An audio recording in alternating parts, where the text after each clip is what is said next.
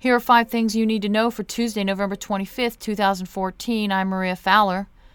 The parents of Michael Brown will hold a press conference at noon Eastern Time following last night's announcement that a grand jury decided not to indict Officer Darren Wilson for the shooting death of their son. Brown's mother, Lesley McSpadden, screamed and sobbed after she received the news of the grand jury's decision from the family's attorney.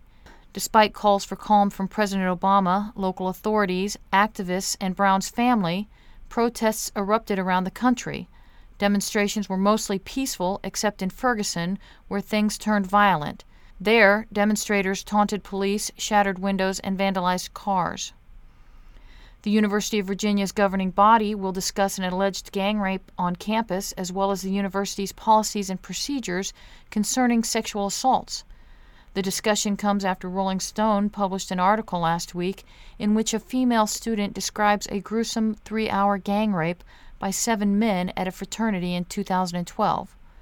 The revelation has shocked the Charlottesville campus and resulted in the suspension of all campus fraternal organization activities. Groups of students, faculty, alumni, and others will be asked to hold similar discussions. Consumers will no longer have to guess how many calories are in most of the foods they buy when they eat out.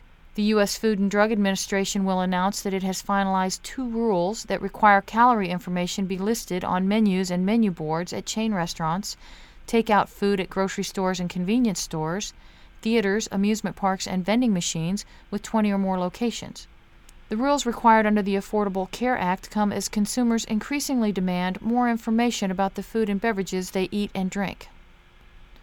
Amid rising tensions over the NFL's handling of personal conduct issues, Commissioner Roger Goodell and NFL Players Association Executive Director DeMaurice Smith will meet in New York. Some players and likely some owners are expected to attend the meeting, sources told USA Today Sports. It'll be the fourth known meeting and the third with leaders from both sides present since Goodell's September 19th media conference, during which he announced the changes will be made to the personal conduct policy in light of his mishandling of the Ray Rice domestic violence case.